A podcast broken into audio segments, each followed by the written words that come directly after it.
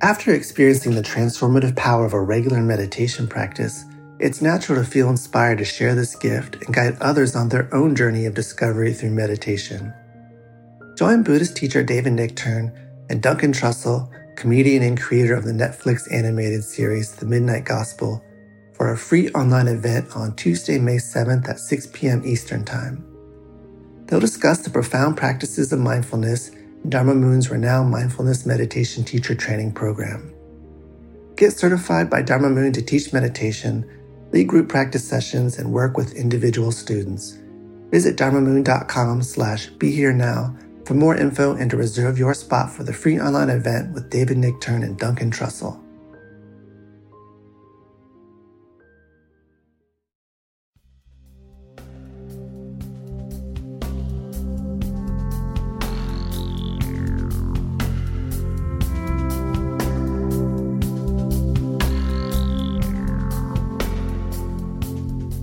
Welcome back to Mind Rolling. Raghu Markus here, and I'm with my partner David Silver.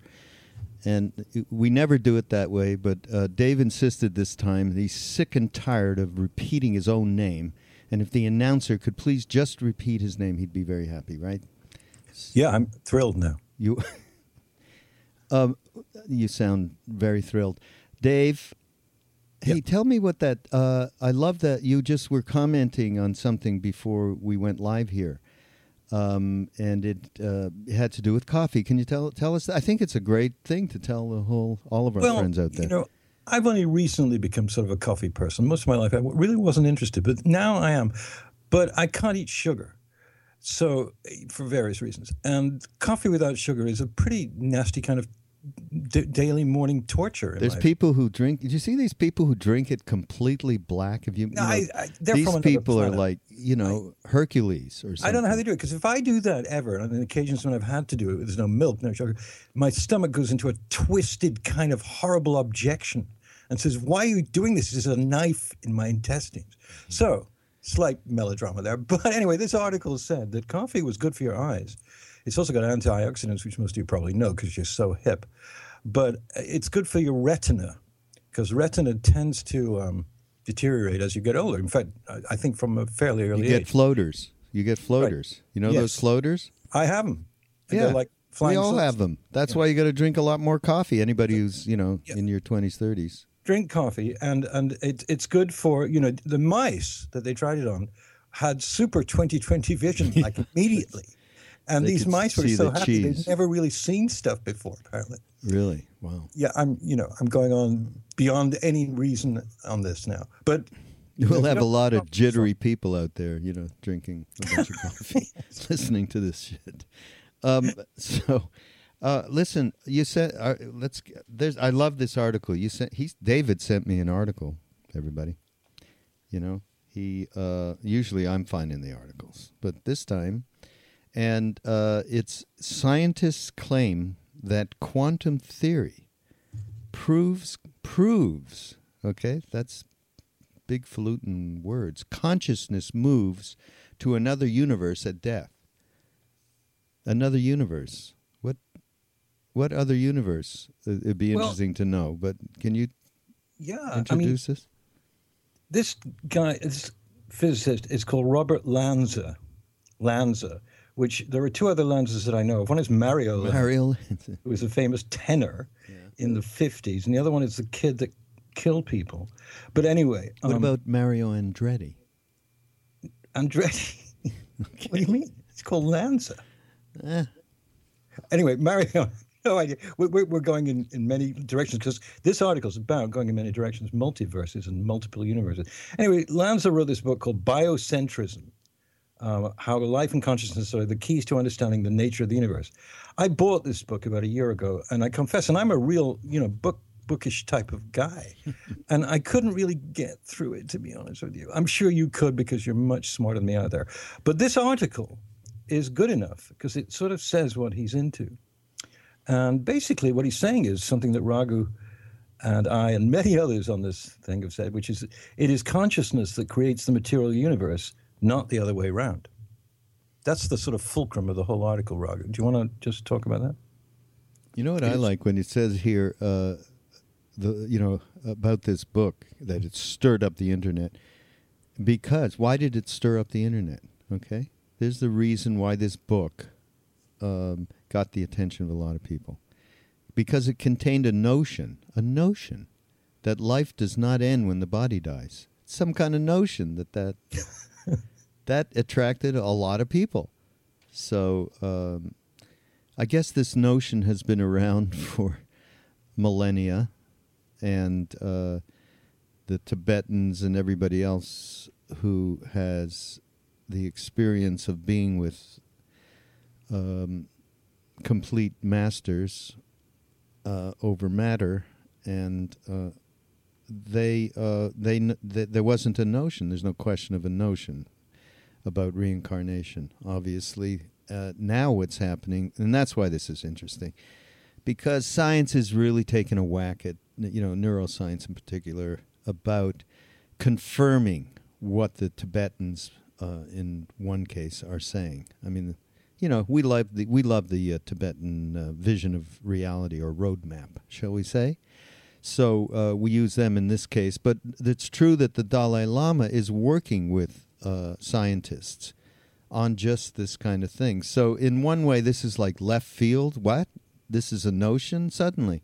Uh, and in another way, uh, to a, to a, a broad audience, of course, you know this is not something anybody thinks about too much. Like when the body dies, that's a you know right there, that's a toughie, and then um, the idea that there is something that moves forward that has nothing to do with your self identity. That's uh, you know an investigation, of course, that's been going on forever. Um, but you know, his, here's something interesting, Dave he points to the structure of the universe itself, and that the laws, forces, and constants of the universe appear to be fine tuned for life, implying intelligence existed prior to matter. That's that's pretty interesting. What do you get out yeah. of that? yeah, his, his whole premise is a bit about that because you know, sort of like Chopra says this too. Deepak Chopra says about non-local consciousness being behind this particular incarnation at any time. Mm. And that he's saying yes, but he goes further and says, well, consciousness must have existed before a material physical universe because it fine tuned it so beautifully so that we could live in it and we'd be completely happy within it. You know, on my run this morning, it's spring now in, in New York, and many creatures pass my pass me by. You know, a lot of butterflies, white ones, and robins, and squirrels and creatures. And I'm just looking at them, you know, even in this time of weirded out ecology and all the things we know about that are very dangerous to the planet's health, you can still go in the country and, and encounter these creatures that are just perfectly fitting together. And I, you know, there's some mm-hmm. daffodils near where I live. You, you go near the daffodil, it has this fragrance.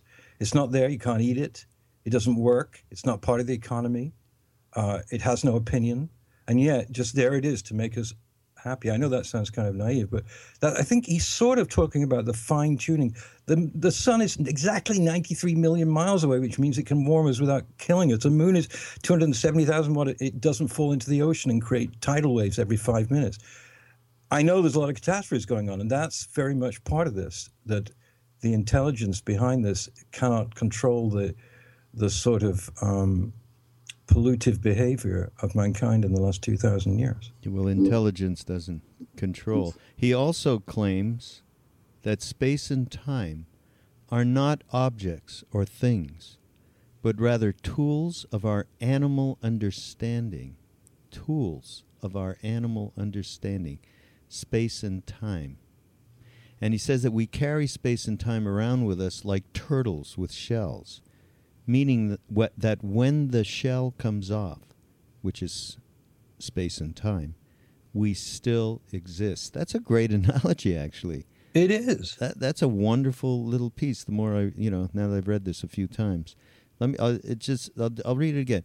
So the the universe appears to be fine tuned for life, implying intelligence existed prior to matter. And intelligence is not. There's no positive, negative. There's no duality So there's no controlling, non controlling, none of that. It's not rational. He also claims that space and time are not objects or things, but tools. You know, so uh, tool meaning they are an excellent way for us to operate on this plane of consciousness, on relative plane of consciousness, right? Space and time. What time is it? We got to do our podcast, you know? Everything is predicated on that. And we carry that space and time around with us like turtles with shells, meaning that when the shell comes off, space and time, we still exist. I mean, that's pretty a rational kind of a statement. It's, you know, wouldn't you say that people, we could get a little bit of, we could connect with something like that, with that statement? Well, it's the opposite of deterministic and post Cartesian materialism. Cogito ergo sum. Is, I think, therefore I am. Post Cartesian? Did you say? Yeah, Descartes' statement, cogito ergo sum, Descartes. I think, therefore I am, it's not. It's really, I am, therefore I think. And in other words, the opposite of rationalism. Because rationalism didn't really start happening until the so called Enlightenment, which is exactly not the Enlightenment, but in the 18th century. And Descartes, in the 17th century, I guess, said, you know, that the physical brain and everything creates such a complex thing that it is, in fact, consciousness, and therefore we think. Whereas, you know, Ramana Maharshi and Ram Dass would say, no, wrong um, the consciousness is there and it chooses to inhabit various vehicles and then moves on. And, you know, if you ask Ram Dass about death, he'll say it's just another moment. He doesn't say it's any big door that slams in your face. It's just a continuum. And I think that's what the, it's the thing is that scientists, you know, sort of torture themselves about things that, that great meditators just go, yeah, man, of course. yeah, the Rastas. Yeah, man, no, you know, I'm the universe, man. Exactly, yeah. Uh, anyhow, the theory implies that death of consciousness simply does not exist. It only exists as a thought, right? Because people identify themselves with their body.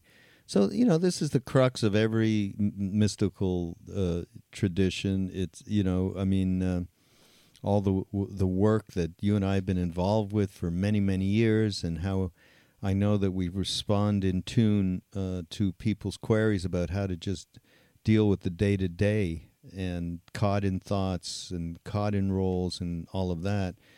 And you know this this is the supposition by which you know is the uh, it, it's basically the rudder of everything. It's because this ident, you know, I mean, you take acid and you you know that immediately. You know that this this is a sheath and and then if the acid is strong enough it starts to go. And that's when people get terrified. Some people do get terrified of uh, you know losing their identity. And um, so the, this is great because it's coming from a kind of you know scientific rational perspective you know um, and all of these things uh, and i think and that's i am sure that's why his holiness the dalai lama is doing this work. Because as this happens from that direction you know uh, beyond confirming the spiritual truths it allows people who are more bent to that kind of mind rational mind scientific mind to suddenly uh, be able to expand like um, einstein of course that was a reality for him, which is maybe one of the reasons why he could expand and um, discover something that to, even today is is a basis for you know you know scientific uh, research. Uh, and it's it's it's kind of like the early days of this, because I mean quantum theory and relativity are connected. And Einstein was a very spiritual dude, really, even though he didn't come off as that uh, in, in the scientific world. But E equals mc squared, you know, I could spend my whole life thinking about that and trying to come up with what it actually means. But that's why, you know, people who are slow witted like me have to go to Ramana Maharshi or, or Maharaji or, or, you know, a few uh, beings that live in that beyond time and space and can just look at us and go, come on, you don't need to be reading these books. Just sit with me for a few minutes and, and imbibe and release yourself from all this dualism you know but of course it's not that easy so you're right Raghu. i mean there are people who are so you know rational that they you know, uh, a relative of mine, you know, just gets on me all the time about how can you believe in this balderdash? And I say, well, did you ever? Balderdash. Well, he doesn't use that word. I'm using that word.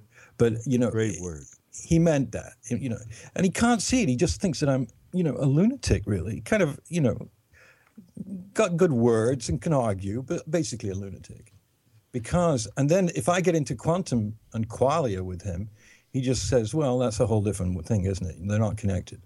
I mean, and, and in fact, what Lanza is saying here, and certainly what Chopra says, is that the, the, the, the description of the structure of the universe is actually a spiritual construct mm-hmm. Mm-hmm. because consciousness precedes, you know, the creation of physical universes. Then he goes on, Raghu, to talk about multi-universes, which is something, you know, multiple worlds. He talks about that we all exist in, possibly at any rate, we all exist in different universes. That's why the multiverse exists.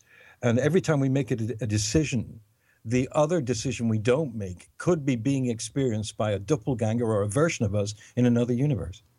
And it splits up endlessly. So that if I decide, like yesterday, we were going to do the podcast, right? but you were too busy and I was a bit sleepy. And we came to a, you know, you said, well, should we do it? And well, let's do it tomorrow. And it's like the butterfly effect or something, you know. The, uh, you know, we, we, we, the fluttering of a wing of a butterfly in Texas affects something that's going on in Alpha Centauri. It's hard to digest that, but it is true. I think. I mean, it, it makes sense that we all affect everything else, and interdependence is the is the thing. The Is the thing that- foundation, yeah. Of, found- yeah. I hate to interrupt you, but you know, in the beginning, we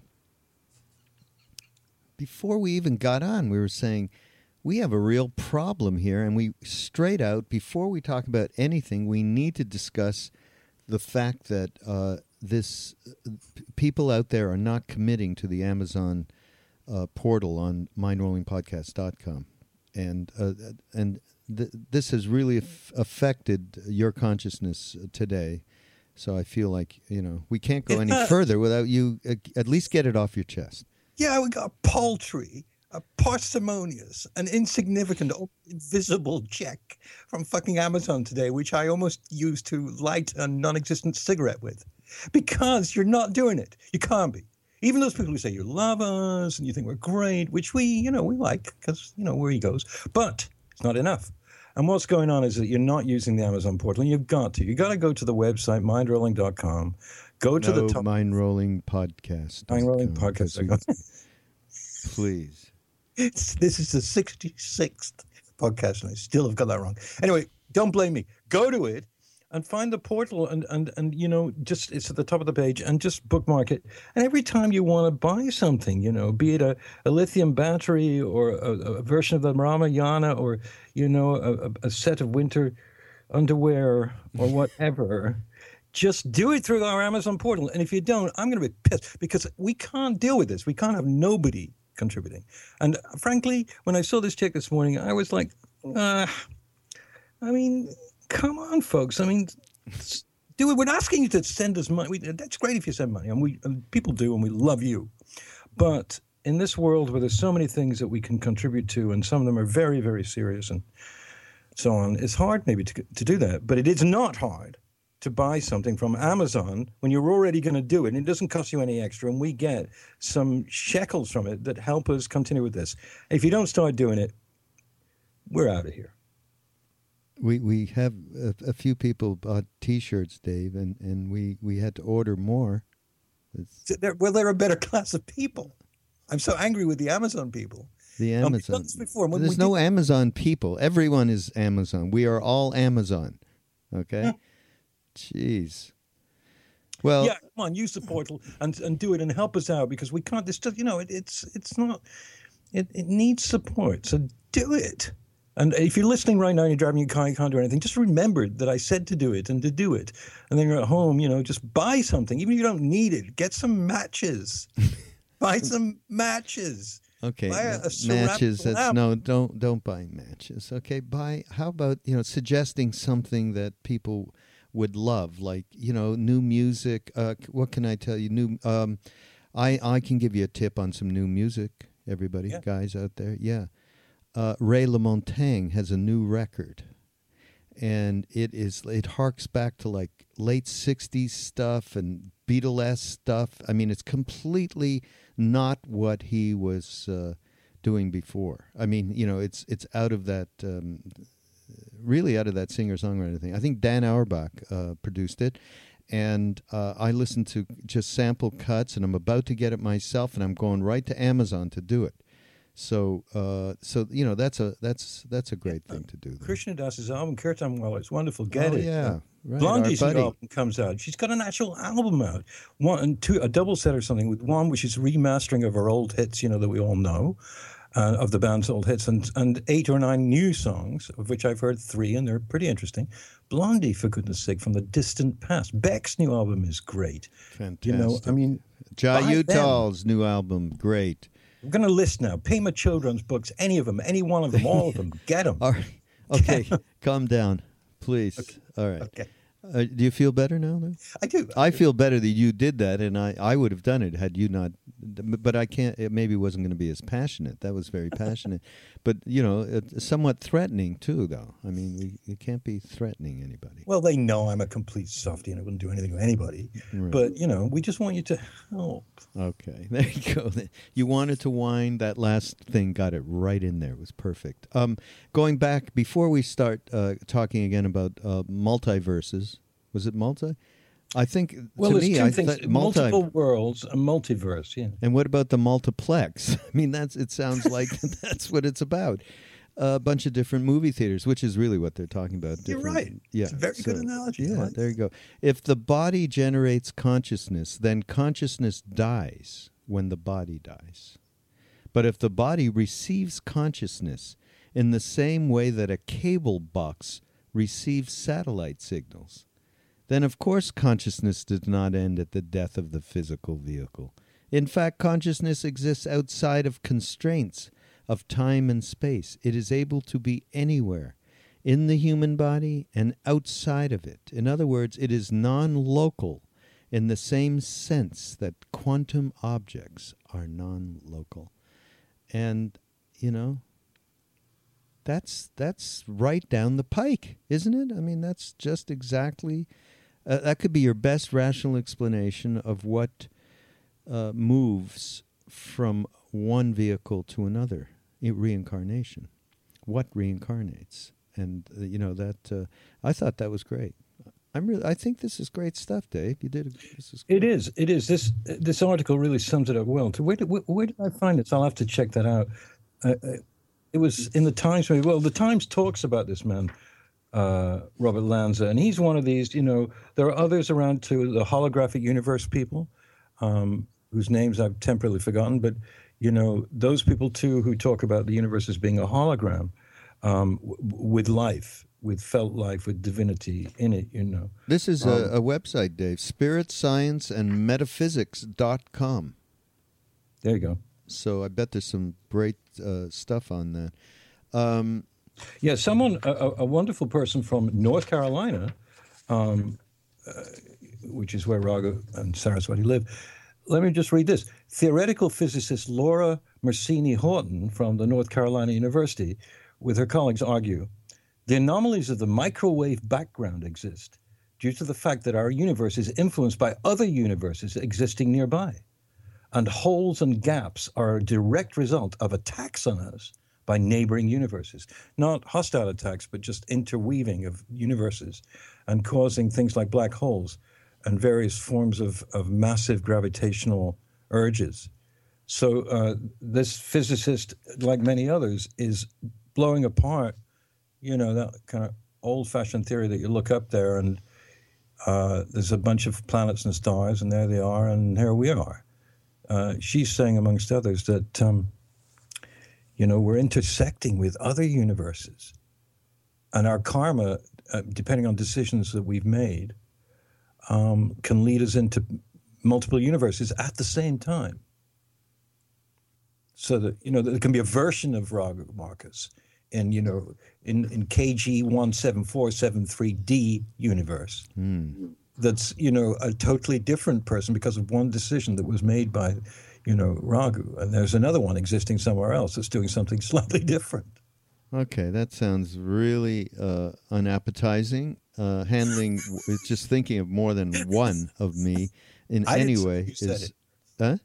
No, I'm good with that. You're good with it. Because you know you could have a whole rainbow of ragus. How about that for a poem? That's my next album. Yeah. Rainbow of ragus. Yeah, why don't uh, you tell my wife that and see if she's up for that? Yeah, I mean, the great thing about this article, though, actually, is that he does make you think about all of this uh, in a way that is is pretty, you know, it, it stirs up the consciousness, or not the consciousness, it stirs up the mind.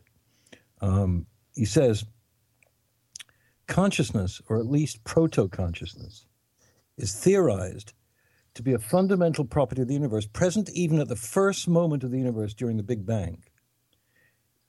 In one such scheme, proto conscious experience is a basic property of physical reality, accessible to a quantum process associated with brain activity. He talks about these tubules, these quantum tubules within our own atomic molecular structure in the brain that are, in fact, guiding our perceptions. And the very fact we can have perceptions is due to this quantum reality. Mm. Mm. I, yeah, I'm, I'm something that I understand now. Can we? Can we I'm kind of lost. What the fuck? But you know, I had no idea really of what you were just talking about. Um, it uh, because when we start, to, I I like the rainbow of ragus. After that, I got completely lost. went downhill. I yeah. know. Um, know. but I do want that. So the last thing they talk about is soul, right? And that's of interest. Soul. Yeah. Um, our souls are in fact constructed from the very fabric of the universe and may have existed since the beginning of time. Our brains are just receivers and amplifiers for the proto consciousness that is intrinsic to the fabric of space time. So, is there really a part of your consciousness that is non material and will live on after the death of your physical body? Yes. That is the conclusion of this article is that it's absolutely now proven that um, something moves on, something is unborn and undying. And uh, so that's why I love this article because it just absolutely. Uh, it, it, here's they even say it. It says um that this this really gives a, an idea of what of reincarnation without needing to appeal to religious ideology. That's the beauty of this article, I think, because uh, I mean we're all working on on this stuff just to get to be more more better folks and more balanced and less reactive and all that. I mean, you know, that's our day to day job, whether they're not they're multiverses or whatever. Uh, that's, as the Buddha said, none of your business. So uh, our business is, you know, and then go, is to in, internally investigate to, you know, get at true nature and shed, you know, some of the stuff that prevents us from from knowing that. So this kind of stuff, though, uh, is just substantiates without the ideology of Eastern mysticism, particularly, it substantiates the uh, reality uh, that is uh, that that of what consciousness is, what the soul is, what you know, p- pure nature is. So I think from that point of view, it's really great. And uh, have you had enough of it now for, for the moment? Yeah, yeah. Yeah.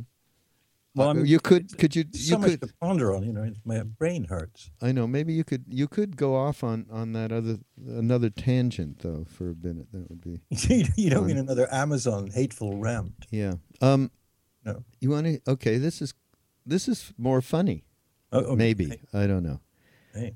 okay just just this is um this is about it's a joy to discover that most everyone is secretly as wretched as I am.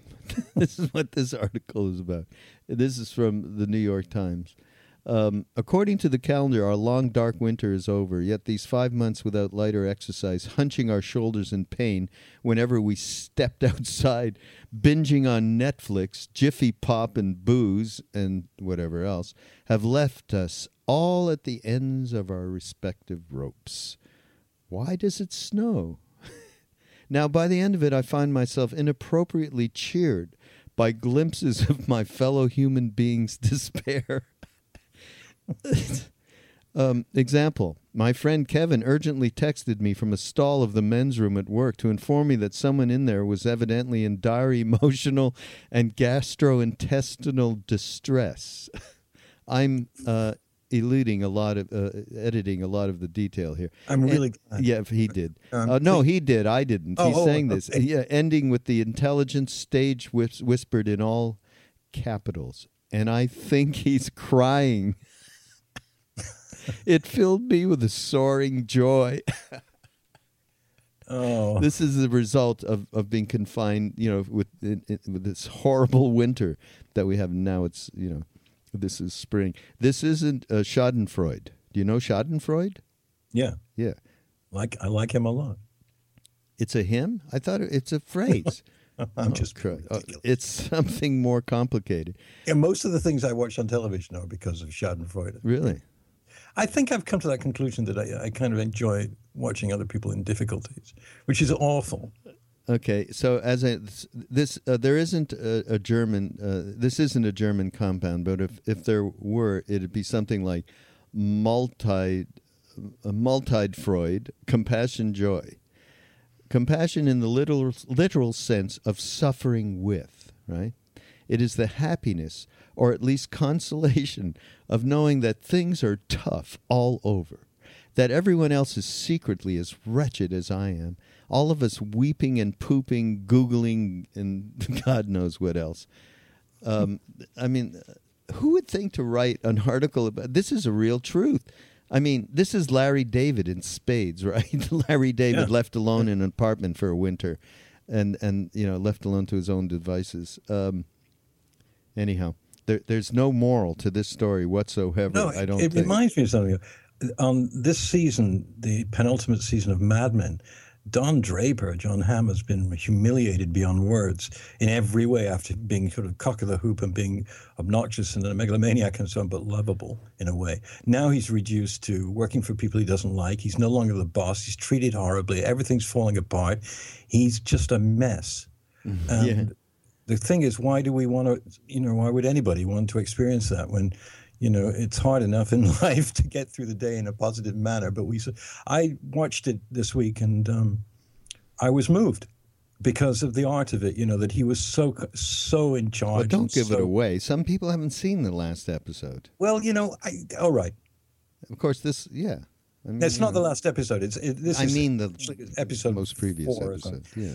But I mean, they know already that Don's going through a hard time, and I think that you know much art is concerned with observing um, the foibles of an incarnation. You know, uh, the Great Gatsby. You know, and novels and people just tortured, and we we read them and recognize in that that we're universally you know got our particular exact karma to deal with and that even if you are aware of the great you know universal truths you still have to deal with the fact that you get angry at a moment's notice or you're jealous or the lust factor is growing rather than diminishing you know things like that. And art really pinpoints that even you know all art. Jane austen you know homer shakespeare you know everything. It just shows us as to be basically in trouble a lot of the time. And uh, that's where art ends and spiritual practice begins, which is well, that's okay that there's a lot of trouble, but aren't there techniques to reduce our reactivity to that, to that, you know, the horrors of of not even our own lives, but being in, interconnected by media to other lives that we would never know about. The fact that 200 schoolgirls got absconded, you know, taken away for and, and maybe sold as slaves in, in a place in Africa is enormously disturbing, I think, to the compassionate uh, soul. And yet we're, we're receiving that information. Uh, and I must say, uh, I, I have some respect for people who say, I don't want to receive that information too much. You know, too much media, news, bad news is, is unhealthy. Yeah, yeah, that's a that's a whole other podcast about that Yeah, reality.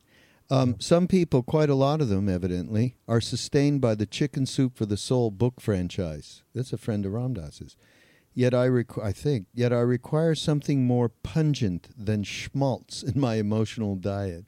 I love the way this guy writes. I never go to any movie I th- suspect might be about the triumph of the human spirit either.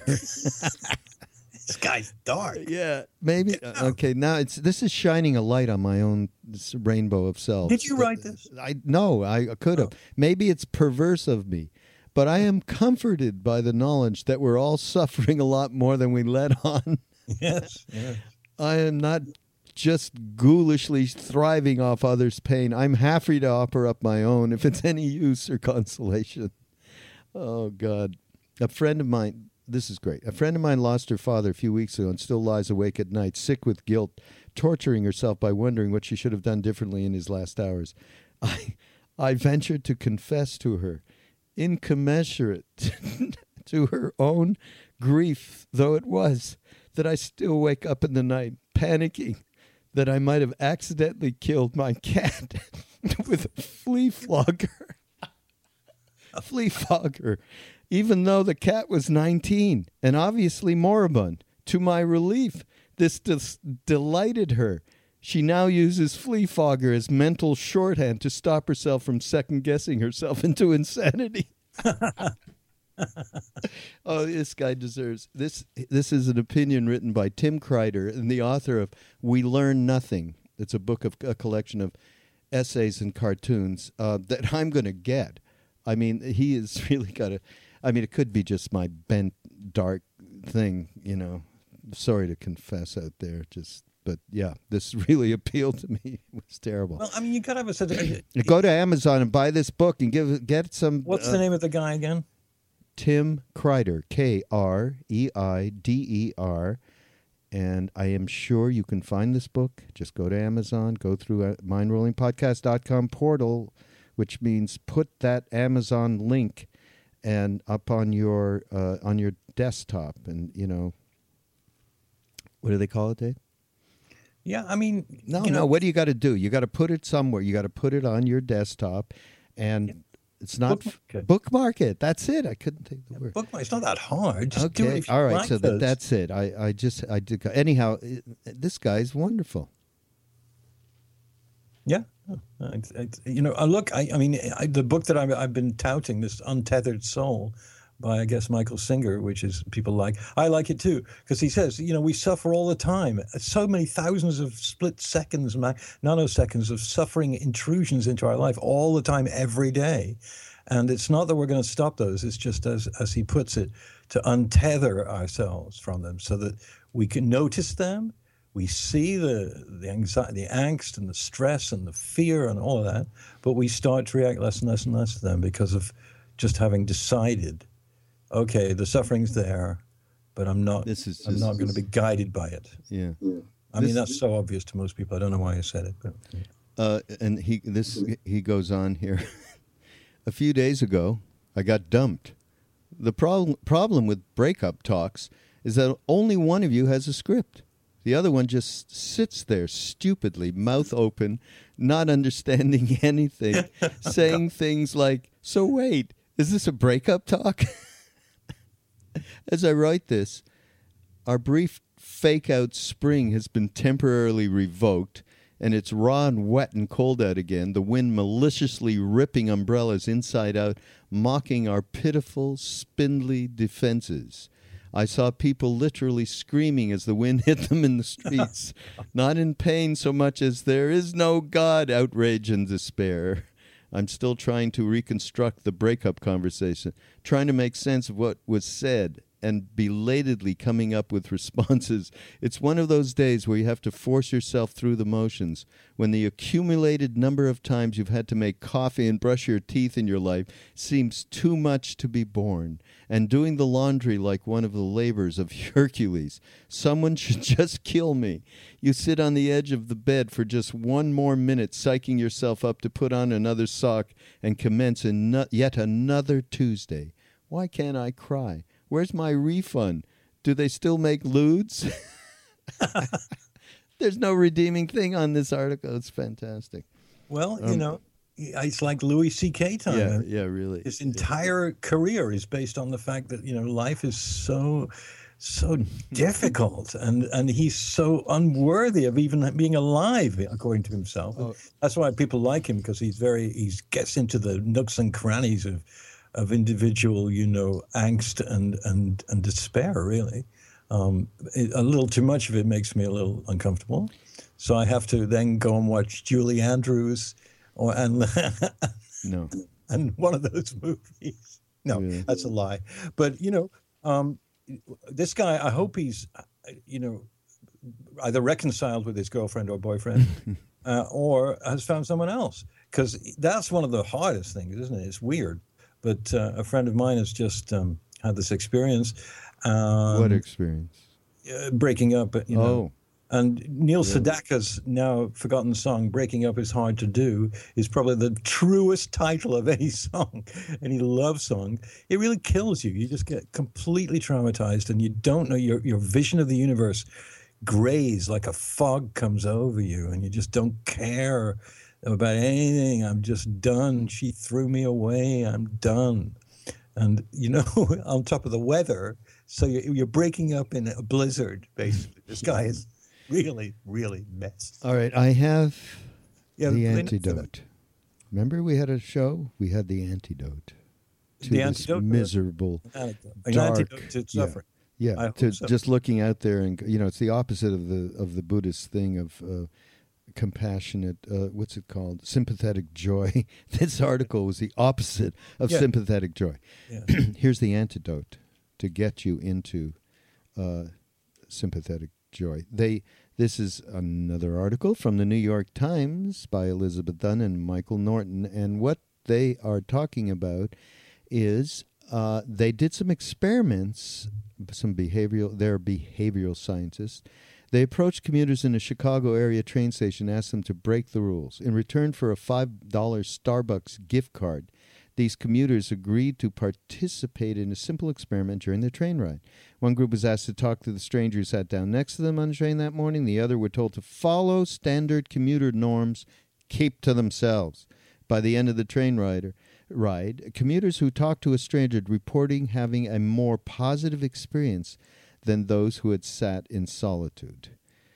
If the idea of talking to a random seatmate fills you with dread, you're not alone. Okay, everybody has that. You know, I mean, we all know it. You get on a train or you get into any public kind of a thing anywhere. You know, it's it's get into your cocoon. So, um, why are the, these predictions and experience so at odds? Be, most people imagine it would be difficult to start a conversation. They estimated that fewer than half of their fellow commuters would want to talk to them. But in fact, not a single person reported having been snubbed in the attempt to make a conversation. And the conversations were consistently uh, pleasant. And, and according to the study published in Science, commuting is associated with fewer positive emotions than any other common daily activity. By putting our earbuds and avoiding contact, we are following a collective assumption that turns out to be false. And so this whole, uh, you know, the article goes on and talks about how just the act of starting a conversation with somebody is an act of generosity. And in that, and then that gets responded, and then suddenly there's a, they don't call it sympathetic joy, but you know, uh, and sympathetic joy is, is basically you're happy when good things happen to people, but in this case, you're happy when you've actually communicated in a positive way with somebody else. You're happy for them, you're happy for themselves, and that it reminds me. Uh, you know, I know uh, we did, we've talked about this uh, about our retreat that we did with Ram Dass and Sharon a few weeks ago in Maui, and I remember at one point uh, Ram Dass was talking and said, you know, it's uh, it's a million small things that um, make the face of compassion a reality. It's not the big things. And he said, you're just walking on the street or anywhere in public and you pass somebody, smile. Just smile and, and contact that person with your eyes and smile. That, uh, that that is we just got to start there for ourselves and for uh, you know our anybody. And this this uh, this experiment these behavioral scientists uh, proved this out. It was such a positive they have some amazing pictures by the way in, in there. Um, the article's called hello stranger elizabeth dunn and michael norton. You might want to read it. Um, they also took incredible pictures of strangers and they put them together in intimate i don't mean sexual intimate settings just very very close. The people were were were contacted bodily wise in one way or another. Um, and i just think that that uh, you know and it's like maharaji when people would ask neem karoli baba uh, guru our guru when people would ask him how to elevate themselves into various spiritual realms. And they would want to know what kind of austerities, you know, like lie on bed of nails kind of stuff. Although, you know, meditate for four years in a cave. You know, what what we what can we do to uh, elevate our spiritual consciousness? And you know, it's the famous feed people, love people, and remember God. Love, serve, remember you know and it's such a an abs so and people well that's too simplistic. Of course you know when he said it and you were in that presence it was so profound it was beyond words. But if, when i say it or when one of us said it you know whatever i mean depends on your experiential uh, knowing of that reality as to how people can receive it. Um, you know like Ram Dass, people receive it quite well from Ram Dass because he's really living in it.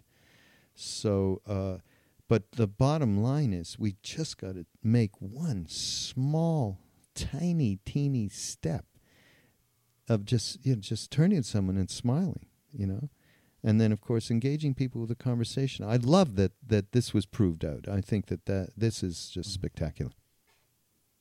Yeah, I mean, it, it it's it, and it's the antidote to that crazy article. Well, it is really. I mean, the smile. You know, I mean, you know, what is the Sanskrit? Um, viveka is that the word for discrimination? Yeah, viveka.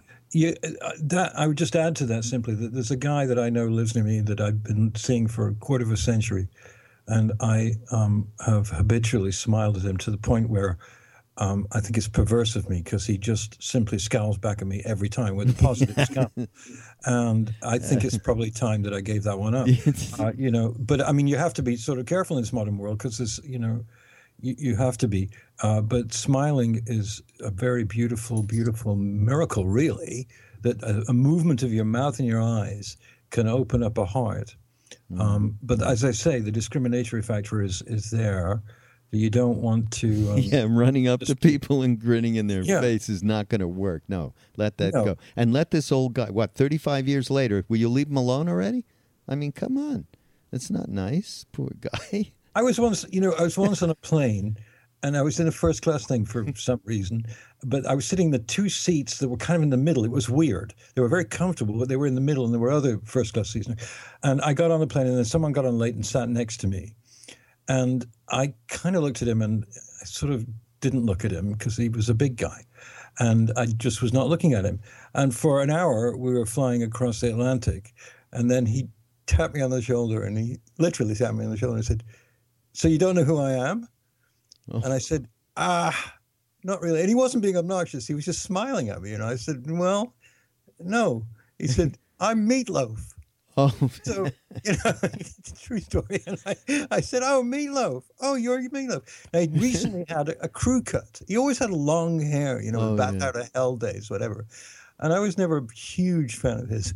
But then we got into a transatlantic conversation which was just pure delightful and friendly mm. and and uh, not one-sided and he was an extremely um, listening person but it was his smile that opened me up you know the fact that he was famous was sort of nothing to this at all it was just nice mm. but you know uh, you're so right. You get on any public transportation or anything, and you sort of dread. Please, no one sit next to me. Is the first stage.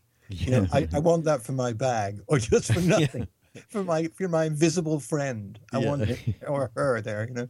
And then someone comes sits down and is perfectly charming and wonderful and can actually, you know, sort of evaporate your blues, maybe you know, in a way that that proves, doesn't it? Yeah. yeah. So don't worry, be happy. Meher Baba. Yes, don't happy. worry, be happy. Don't yeah. worry, be happy, and share that with somebody. That's all. That's the starting point for everything. Well, we're at the end of it now. We're at the end of this uh, show, and um, I, you know, uh, listen. If you can't, I'm going to whine now. Okay. Yeah, please. If you don't buy shit on Amazon, people don't buy it. Or, you know, and if you don't, you can go audiobooks, audible.com slash uh, trial. Just go up to mindrollingpodcast.com and hit that thing, and we get 15 bucks for everybody gets a free trial. You get a few books. If you don't like it, you quit after a month. So that's another way. But if you don't do that, you can buy some T-shirts and mugs. And if you don't do that, simply throw a few bucks onto the donate button. Just hit the donate button, okay, everybody?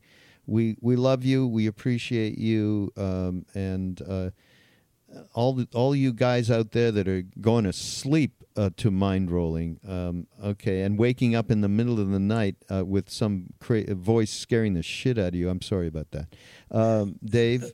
We shall see you next week. Yes, and are you, you still you have blogs going? Keep the blogs going because uh, people like that. Yeah, I do. I've been a little bit, uh, you know, a and, little bit not doing it. Oh, and uh, you know what?